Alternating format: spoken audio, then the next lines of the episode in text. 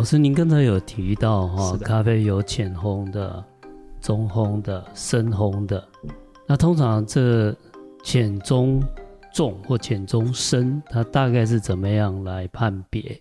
那它的香气会有什么不一样？可不可以跟我们听众介绍一下？这一块我简单的来说好了。好，哦，那浅烘基本上呢，它会，我我先讲一个前提，在咖啡这个产业里面，它实际上它会有一个叫做阿装值，哦，就是所谓的碳化值，是由美国跟欧洲的精品咖啡协会去定义的，所以它会有数字。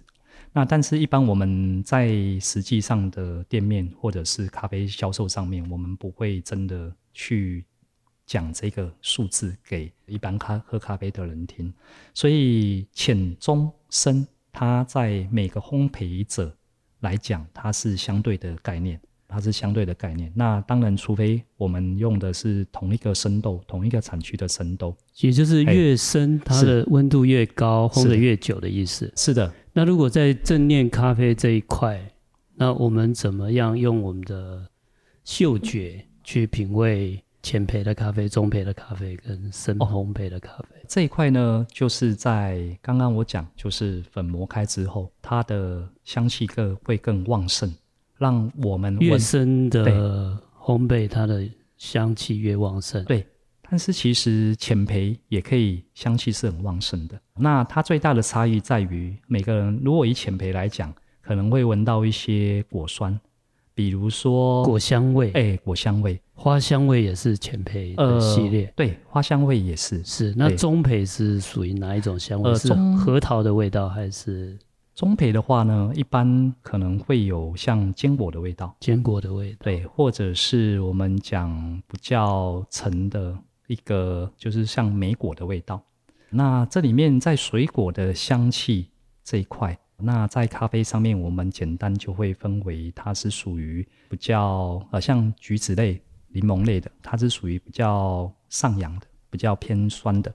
那还有一种就是，比如说像草莓、水蜜桃，属于果肉比较丰厚的这一种，它的它可能会有果酸的味道、果香的味道，可是它没有那么像柠檬那么强烈。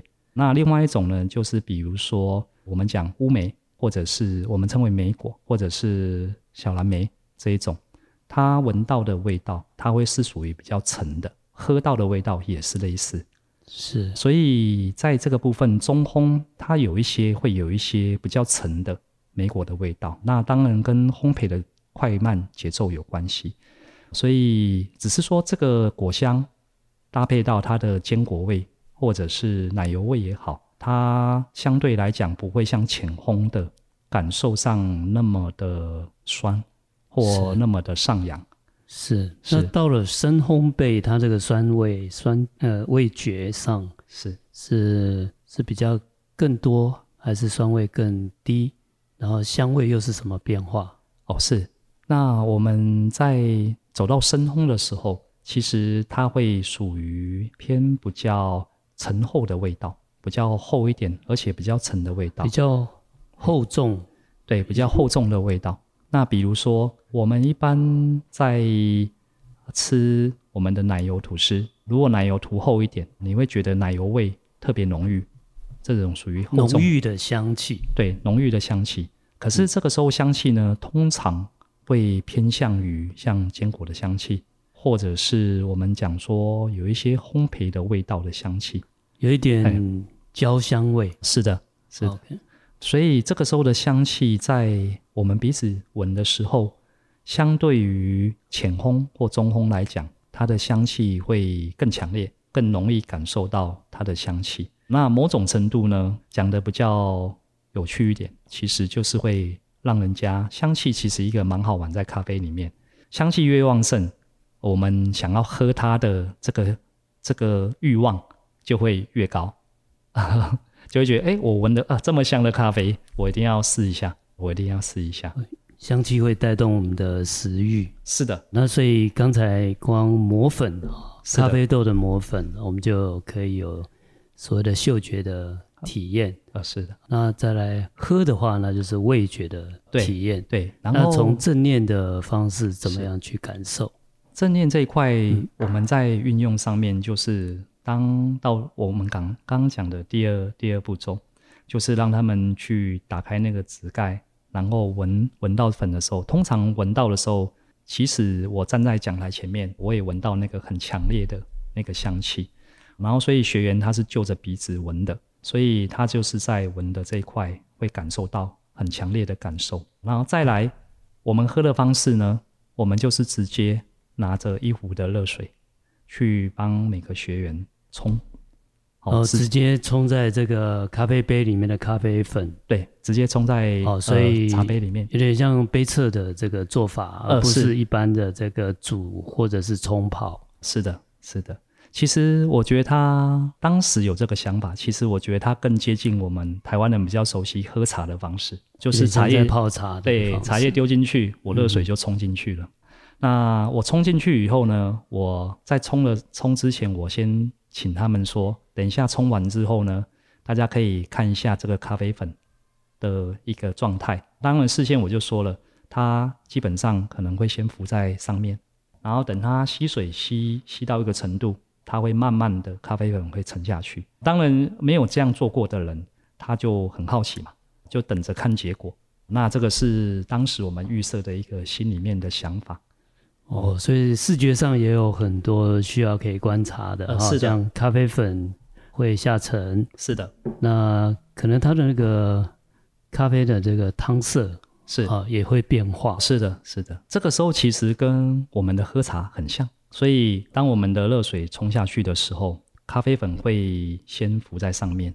那我当时也请就是学员再闻一闻，因为这个时候从我们的最前面第一个步骤。烘好的咖啡豆的香气，磨成粉干粉的香气，一直到我们冲下去之后，这个在咖啡里面我们称为湿香。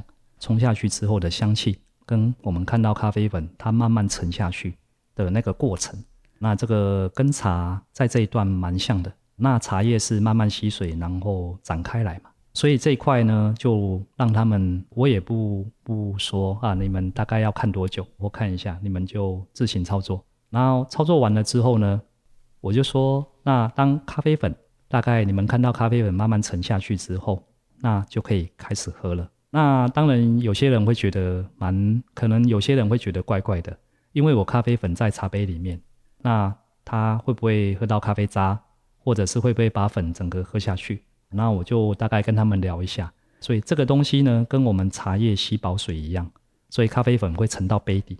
所以你喝的时候，你也不用特别去摇晃它，就是从最上面开始呢喝。然后喝的时候呢，我也请他们用三口的方式，就是第一口喝下去之后，在嘴巴里面停留自己看五秒到八秒，再慢慢吞下去，然后这样再喝第二口，再喝第三口。那基本上这支咖啡的味道，那应该会有七成到八成。大概都已经可以喝得到了，是，而且这种喝法哦，要非常的小心谨慎，就已经把我们正念里面要练习的心念聚焦、小心谨慎的当下觉知，全部融合在这个观察跟饮用的过程。啊，特别是你可能喝的太大口或分心哈，可能就会把咖啡渣给喝进去。啊，是的，所以这个小心谨慎这样的设计非常有趣。是的。对，因为这个蛮好玩的，因为我我我个人以前也是一个从喜欢喝咖啡、接触咖啡到喜欢喝咖啡，然后一直走到现在自己烘焙，所以这个过程也是跟一般的喜欢喝咖啡的人是一样的。所以这样的喝法，他们喝完了以后，我就说你们各自喝到什么味道，它就是什么味道。那个人的感受不一样，那你们就是只要去感受这个味道是什么。就可以了。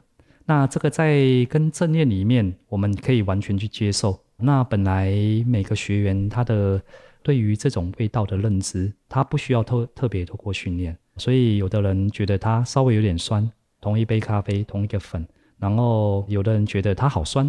我说这样都好，哦，有酸的味道，这个是比较属于浅烘焙的咖啡。呃，是，是的。那重烘焙的咖啡，它的香呃酸味会相对会比较弱一点。哎，是的。那会有苦味吗？会有苦味，会有苦味。那苦味一般可能会有茶的苦味，或带一点涩味，或者是巧克力的苦味，甚至是我们讲说带一点焦炭的味道。那当然，这个也跟烘焙的做法有关系。所以做深烘不一定代表它一定会有像，尤其是焦躁味这种苦味。其实也是可以透过烘焙的做法去做的，是对，所以在这个设计上，像刚刚那个做法，其实我当时也没有问，我就是直接选择了中浅焙，那让因因为中浅焙的味道，它的复杂度比较高，层次也比较多，然后就直接让学员去喝。那当然，因为这样子的喝的方式，跟我们一般可能过滤纸用手冲的方式。会稍微有点不太一样，也就是说，我们用手冲的方式，它的酸味原本可能是偏高的，可是因为用这种泡的方式，它外表会有一层咖啡油脂包着，所以酸味其实没有那么强烈。因为我们后面还有跟学员交流，那这是其中的一个问题。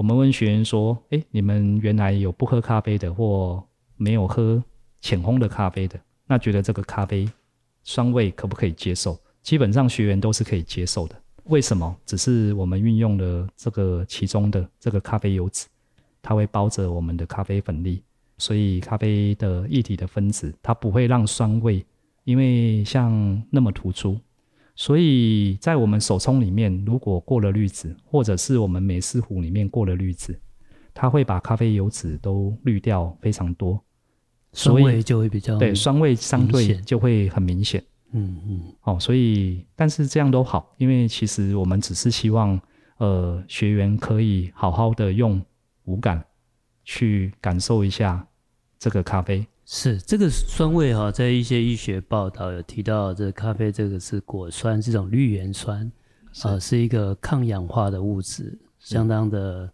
对健康相当有帮助。那所以可能会感受到酸味，是，也很感受到苦味。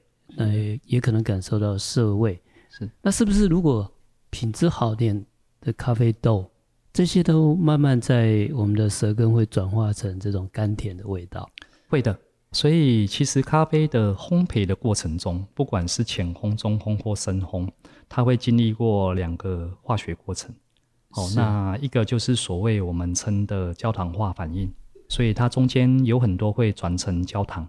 这个甜，所以咖啡的回甘或者是这个甜味就会从这里来。当然细分里面可能还有像蜂蜜的甜，或者是蔗糖的甜，或者是果糖的甜，它的甜感是不一样的。那再来就是讲到梅纳反应，那梅纳反应其实在各种食物里面，只要经过有熟成、熟成焦焦化，对，好熟成或者是烹调。都会促成梅纳反应，它是让里面的蛋白质它经过这个加热或熟成，因为熟成我们会比较喜欢用熟成这个名词，因为熟成不一定要透过很高温，那所以熟成的过程中，它会让这个蛋白质转换。是、哦、这个蛋白质转换那个梅纳反应哈，一般医学报道是这产生的丙丙烯酰胺啊、苯比这些这些物质是不是对健康？有一点伤害，就医学报告上面来讲，绝对是的。嗯、所以这边我们也鼓励台湾的烘焙的业者，可以学习一下东南亚的烘焙的的业者，或者是国外的烘焙的业者。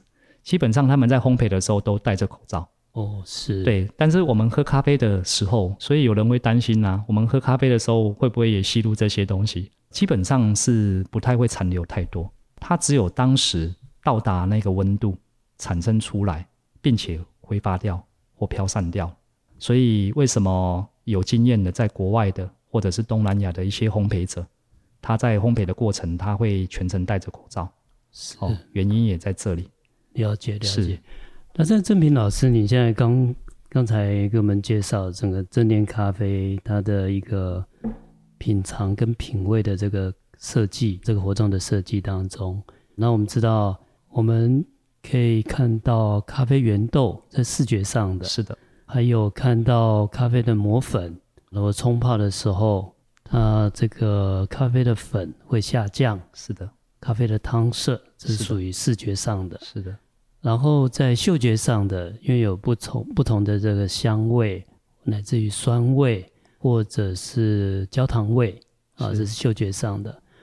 然后在我们的味觉，如果喝了以后啊，那当然也会有。酸味、苦味、涩味，甚至有些甜味，是的，还有回甘的甘味，是的，这一些。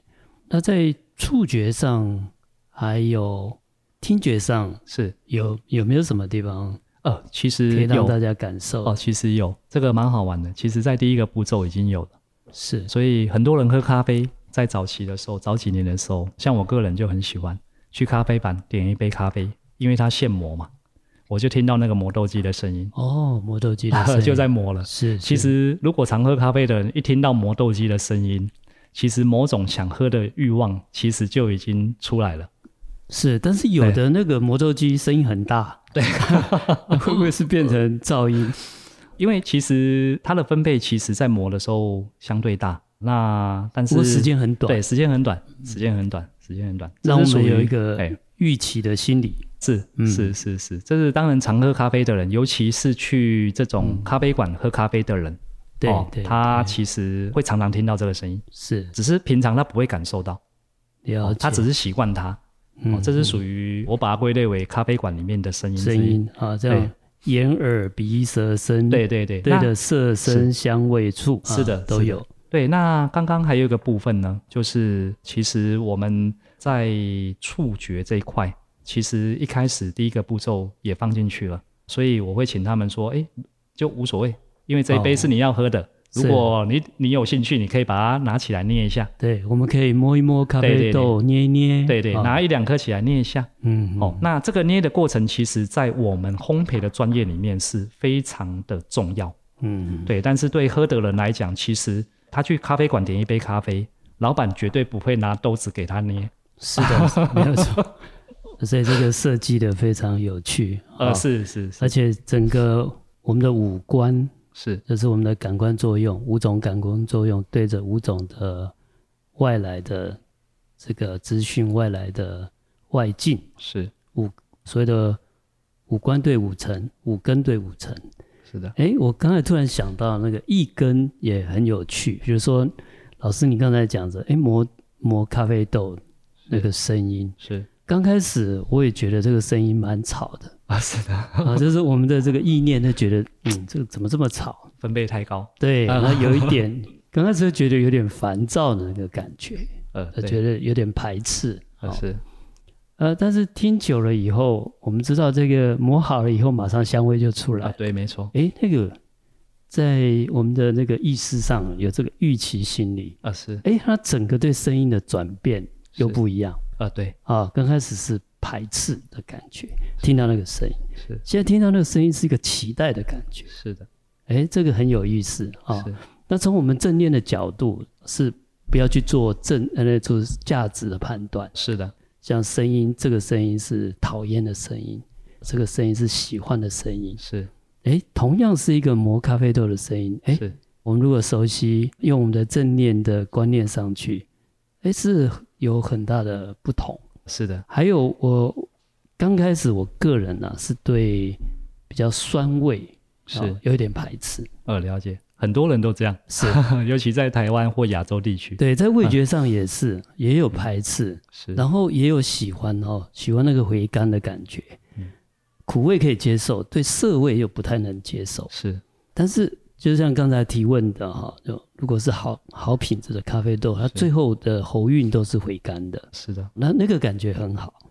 那慢慢的对酸味、涩味、苦味是哎，开始在意识上又发生改变。是的，刚开始都会有自己的意见、自己的成见。是呃，这个是排斥的，这个是喜欢的。是哎，结果哎，在意识上哈，哎，如果我们也提醒一下。是让学员哈去体会这个，还有一根啊，我们就五根再加上第六个一根，一根啊。那哎，我们强化所谓的正念，正是不偏不倚，全然接受，没有对立。是的，念是当下的念头，是心念聚焦，谨慎小心。是。好，那我们第一个今天的今天的这个讨论是就到这边。好的，好，那非常谢谢大家的收听。